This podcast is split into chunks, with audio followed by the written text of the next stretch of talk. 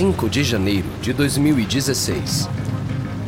O CEO da Netflix, Reed Hastings, e seu chefe de conteúdo, Ted Sarandos, correm pela estrada plana e reta entre o condado de Orange, Califórnia, e Las Vegas em um SUV alugado. A chuva bate no para-brisa.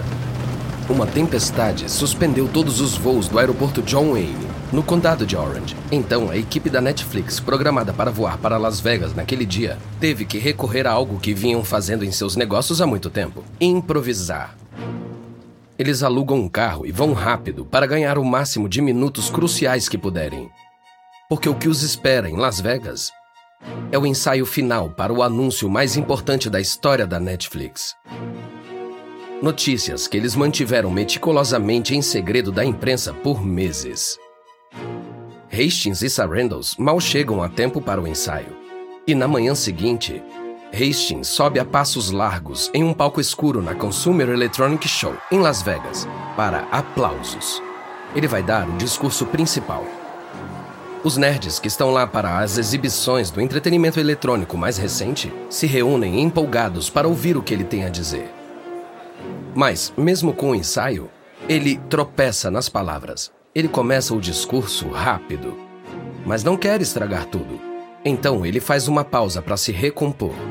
Ele enterra o punho direito na mão esquerda e fala de uma maneira desajeitada. Agora podemos colocar os consumidores do mundo todo no banco do motorista quando se trata de onde e quando você quer assistir grandes histórias ao seu alcance. É só clicar e assistir. Uma mudança simples, mas revolucionária do controle corporativo para o controle do consumidor. A multidão em silêncio torce por ele. Hastings começa a ganhar força. Ele sente o tipo de fogo que empolga um pregador entregando a esperança da salvação. Enquanto estão me ouvindo falar, o serviço Netflix foi lançado em quase todos os países do mundo, exceto na China, onde esperamos estar no futuro. A empolgação começa a tomar conta da sala.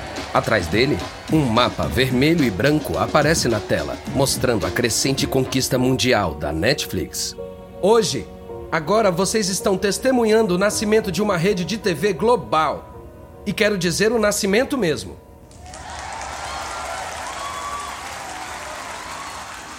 Daqui a pouco, a Netflix entra em operação em 130 países. A partir deste momento, a Netflix virou mais do que uma empresa de streaming. Ela lidera um movimento no qual os consumidores de todo o mundo decidem o que, quando e como assistem. O futuro que Hastings e Mark Randolph imaginaram duas décadas antes chegou. O reinado irrestrito da televisão a cabo terminou. A guerra pelos espectadores de streaming se tornará mais complexa e mais cruel.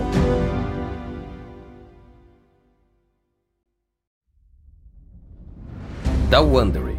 Eu sou Lucas Soledade e esse é o Guerras Comerciais.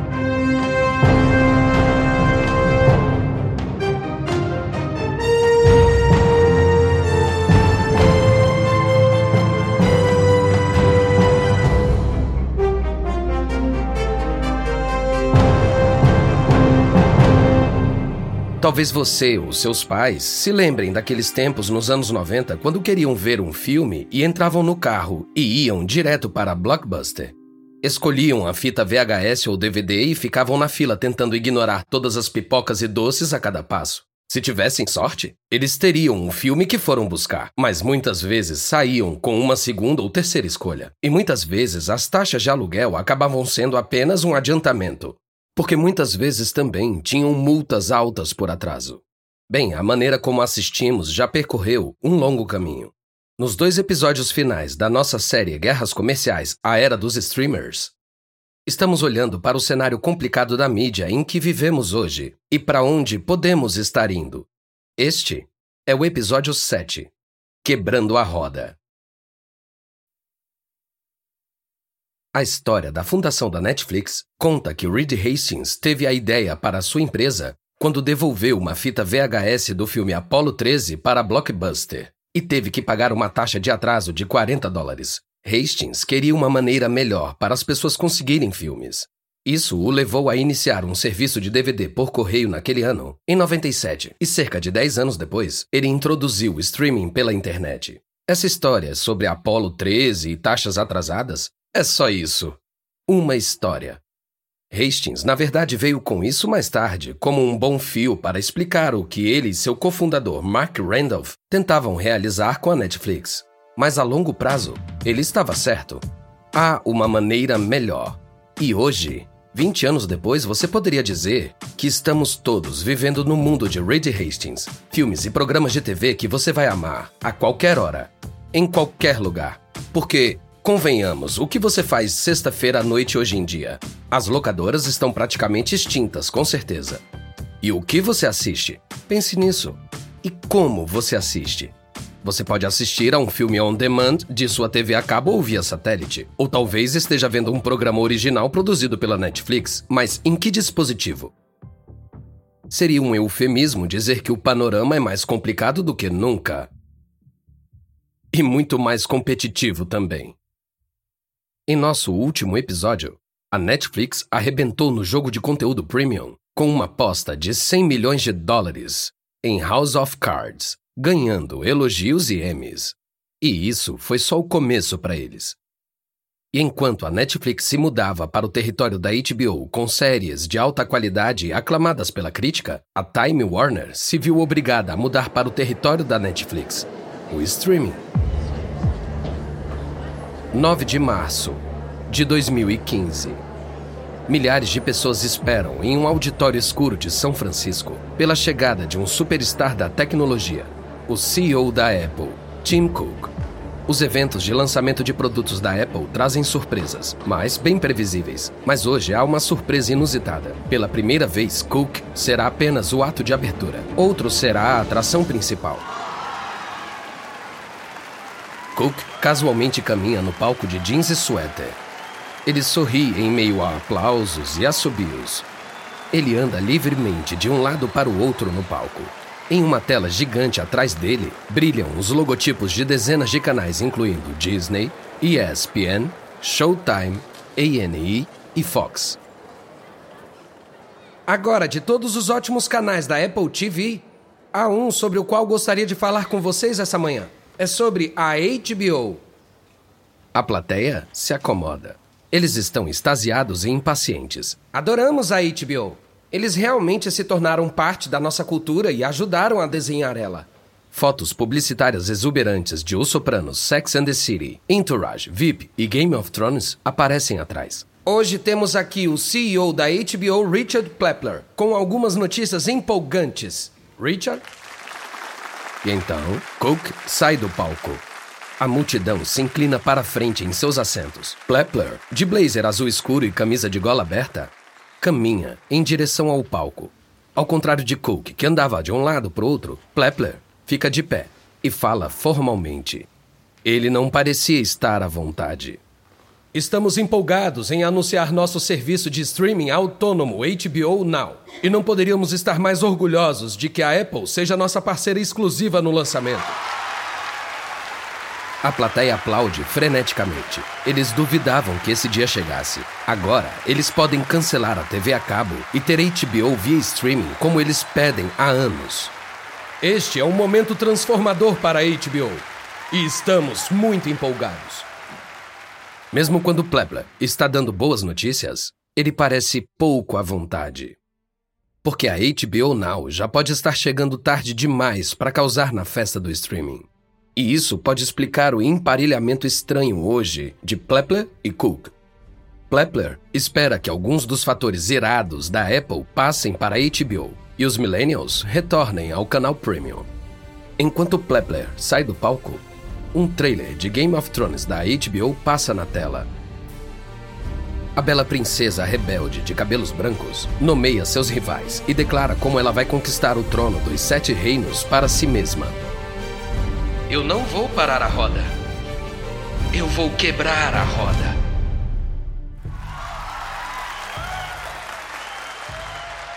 A HBO Now alarma seus aliados na indústria da TV a cabo. Veja, Há uma boa razão pela qual a HBO demorou tanto para oferecer um serviço autônomo como este, como o HBO Now. E as empresas de cabo que levam HBO para assinantes que geram 4 bilhões de dólares com assinatura. Bom, eles odeiam a ideia dos espectadores terem acesso a HBO sozinhos. Tom Rutledge, CEO da Charter Communications, disse isso sobre a HBO. Qualquer um que venda demais seu conteúdo por streaming e também espera estar em um pacote de TV a cabo está realmente se iludindo. Isso é um chamado à batalha de Rutledge. Veja, como assinante de TV a cabo, você não pode escolher os canais que deseja. Você paga por um pacote de centenas de canais. Mesmo quando há apenas três ou quatro que você realmente assiste. Isso é o que eles chamam de pacote de TV a cabo. E esse pacote caro foi o que manteve a conta da TV a cabo nos três dígitos por décadas. Se você começar a pegar os canais mais populares e deixar as pessoas pagarem por eles à la carte, bom, a coisa toda acaba. A HBO é o primeiro grande canal a cabo a sair do pacote. Isso ativa o alarme entre as empresas de TV a cabo. Millennials e outros canceladores de cabo estão felizes com a HBO Now. O próprio apresentador de televisão noturno da HBO, John Oliver, resume tudo. A HBO Now oferece tudo o que você ama na HBO, como esportes, especiais de comédia e nudez frontal completa. O, o, o hat-trick, o, o trio da HBO. É muito parecido com o HBO Go, exceto que você não precisa depender da senha de seus pais. HBO dança conforme a música. Lembram de Jake Capuro? É, o cara que lançou o Pega Minha Grana HBO.com? Bom, a HBO corajosamente fez uma promo para a HBO Now com ele. Personagens durões dos Sopranos chegam para fazer uma visitinha a Capuro. O que aquele garoto Jake disse? Pega meu dinheiro HBO? É, tem culhões, hein? é, vamos pegar de novo. Estamos aqui para pegar seu dinheiro. Passa a carteira. Está meio vazia. Que isso? Quanto conseguimos? Toma, esse é pro busão. E deixa ele em paz. Ei, cara do Twitter, estamos de olho, hein? Depois da HBO Now, mais e mais canais seguem seu exemplo e se retiram dos serviços a cabo. ESPN Plus, CBS All Access, Showtime Anywhere. Hoje você pode comprar todos por uma assinatura independente. E embora a HBO Now tenha sido um sucesso para atrair novos clientes para a HBO, o futuro da empresa está prestes a dar mais uma guinada.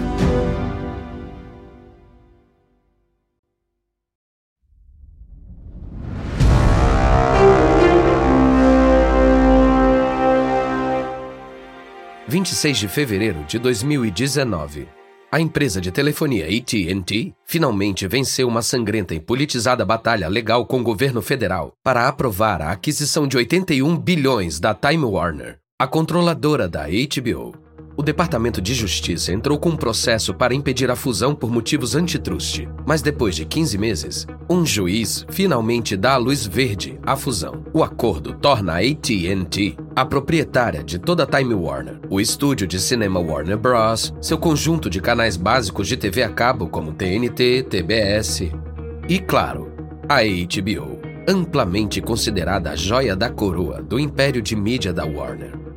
Meses antes do fechamento da fusão, John Stank visitou o escritório da HBO para conversar com os funcionários numa reunião geral. Stank é um veterano da AT&T e engenheiro e está pronto para assumir a recém-criada Warner Media. Ele será o novo chefe do homem que dirigiu a HBO nos últimos 27 anos, Richard Plepler. Plepler disparou a reputação da HBO ao fazer programas incríveis com talentos de primeira linha, ele também gastou muito. Alguns episódios de programas da HBO podem custar tanto quanto um único filme, e a rede também não economiza nos custos promocionais. Na noite do Emmy ou do Globo de Ouro, a HBO acumulará prêmios e também uma enorme conta para algumas das festas mais chiques de Hollywood. Seu novo proprietário, AT&T, é notório por beliscar centavos. O que vai acontecer? A reunião geral acontece no teatro da HBO em Nova York. Stank, que mora no Texas, fica em frente a Plebler. Plepler e todos os funcionários ouvem ansiosamente, enquanto Stank expõe suas opiniões sobre o que torna a HBO ótima e para onde as coisas vão. Quando eu dou um passo para trás e penso sobre o que é único sobre a marca e para onde ela precisa ir, deve haver um pouco mais de profundidade. Deve haver um envolvimento mais frequente. A HBO precisa ser ampla o suficiente para fazer isso acontecer. Basicamente, ele está dizendo que a HBO precisa oferecer mais. Basicamente, precisa ser mais como a Netflix.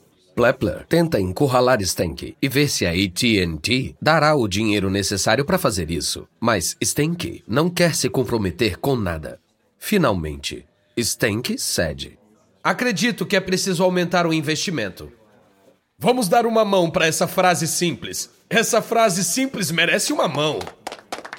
Além disso, temos que ganhar dinheiro no final das contas, certo? Plepler fica na defensiva. Nós ganhamos? É, vocês ganham, mas não o suficiente. Opa, opa, cuidado. Stanky avisa ao pessoal da HBO que a transição será difícil. Minha esposa odeia quando eu uso essa metáfora, mas vai ser muito parecida com o parto. Você vai olhar para trás e gostar muito, mas não vai curtir quando estiver acontecendo. Plepler se mexe com incômodo em seu assento. O que isso significa exatamente? Então, apenas dois dias depois do fechamento da mega fusão em junho, o pessoal da HBO recebe uma dica sobre o que Stank estava se referindo. Richard Plepler, chefe dele por 27 anos, é forçado a sair. Ainda mais perguntas rondam sobre o que a empresa de telefonia preocupada com os custos planeja fazer com a HBO. E em meio a toda essa incerteza vem outro golpe para a HBO: o fim de seu sucesso, Game of Thrones. Dia 19 de maio de 2019, o último episódio da franquia da HBO vai ao ar. Game of Thrones tem sido mais que apenas um grande sucesso de gêneros. Tem gerado muitas assinaturas, foi lançado em 2011 e foi fundamental para o sucesso inicial da HBO Now. Ele marcou com um grupo demográfico mais jovem e experiente em tecnologia que queria ver um programa em seus laptops ou smartphones. Agora, Jon Snow, Daenerys e toda Westeros acabou. Os executivos se perguntam: Winter is coming para HBO?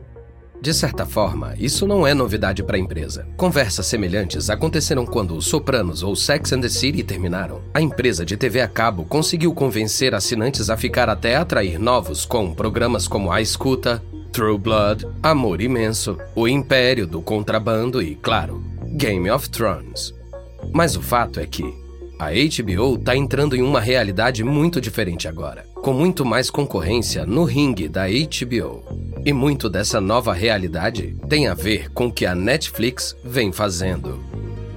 Como Daenerys, cruzando o Mar Estreito com seu exército e seus dragões para reivindicar o Trono de Ferro, a Netflix chegou a Hollywood e lançou um ataque total de conteúdo. Veja, Reed Hastings, da Netflix, como um serviço de streaming com sua própria programação original, começou com House of Cards, e se transformou em uma avalanche de originais da Netflix. É só percorrer a tela inicial da Netflix e parece haver uma série de novos originais da Netflix todos os dias. O número de programas e filmes no serviço Netflix feitos pela Netflix agora supera oficialmente os programas que licencia de outras empresas. Eles estão fazendo de todos os gêneros, idiomas ou o que você imaginar. Somente em 2019, a empresa está gastando 15 bilhões de dólares para fazer todas as séries, assumindo cada vez mais dívidas para fazer isso.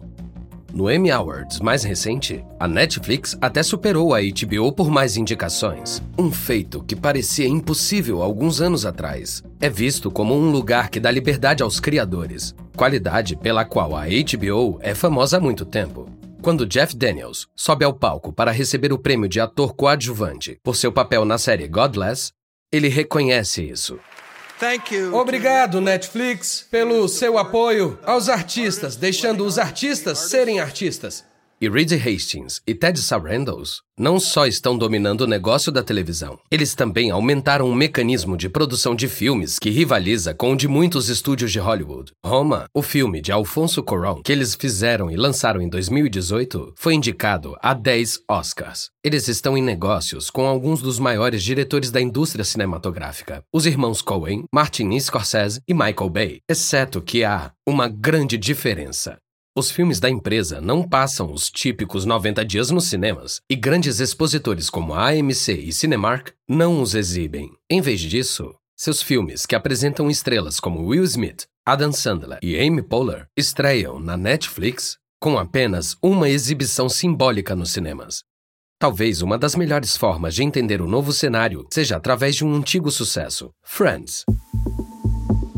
Friends passou na NBC nos anos 90 e foi produzido pela Warner Bros. Durante anos, foi licenciada por muitos lugares, incluindo Netflix. E quase 20 anos depois que saiu do ar, continua sendo um grande sucesso. A Netflix produziu muitos de seus programas de sucesso nesse momento, mas nenhum com a popularidade de Friends. É um dos programas mais assistidos na plataforma. Então, no final de 2018, a Warner Media e a AT&T enfrentam um dilema. O contrato de licença com a Netflix estava acabando. A empresa poderia reatar com a Netflix por centenas de milhões de dólares. Ou impedir o programa na empresa que se tornou sua concorrente número um. A Warner Media tem planos para o seu próprio serviço de streaming, mas levaria pelo menos mais dois anos para que isso se tornasse realidade. O que fazer? Esquecer o dinheiro da Netflix ou licenciá-lo novamente para a Netflix enquanto a Warner coloca seu serviço de streaming em forma. É muito dinheiro para sacrificar apenas para manter uma série como Friends na geladeira. Por fim, a AT&T decidiu licenciar o programa para a Netflix por mais um ano.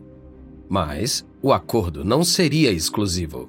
Isso significa que quando o serviço de streaming da Warner Media finalmente começar, eles também poderão transmitir a sitcom. Wall Street coçou a cabeça com um acordo, porque nessas novas guerras de streaming, uma propriedade amada como Friends é preciosa demais para ser entregue ao seu concorrente, mesmo por 100 milhões de dólares.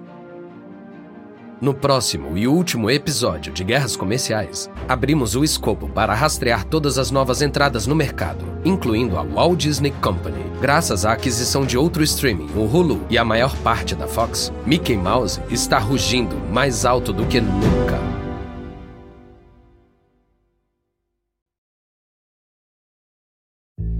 Da Wondery Espero que tenham gostado desse episódio de Guerras Comerciais. E uma breve observação sobre as conversas que você ouviu. Podemos não saber exatamente o que foi dito, mas esses diálogos são baseados nas nossas melhores pesquisas. A série Guerras Comerciais foi originalmente apresentada por David Brown. Eu sou Lucas Soledade, o apresentador. Dina Keating, autora do livro Netflixed, e Dade Hayes, autor do livro Binge Times, escreveram essa história. Karen Lowe é nossa produtora e editora sênior. Nossa editora e produtora é Jenny Lauer Beckman. Design de som original de Jeff Schmidt e Bay Area Sound. Nosso produtor executivo é Marshall Lewy, criado por Hernan Lopes para o Wondering.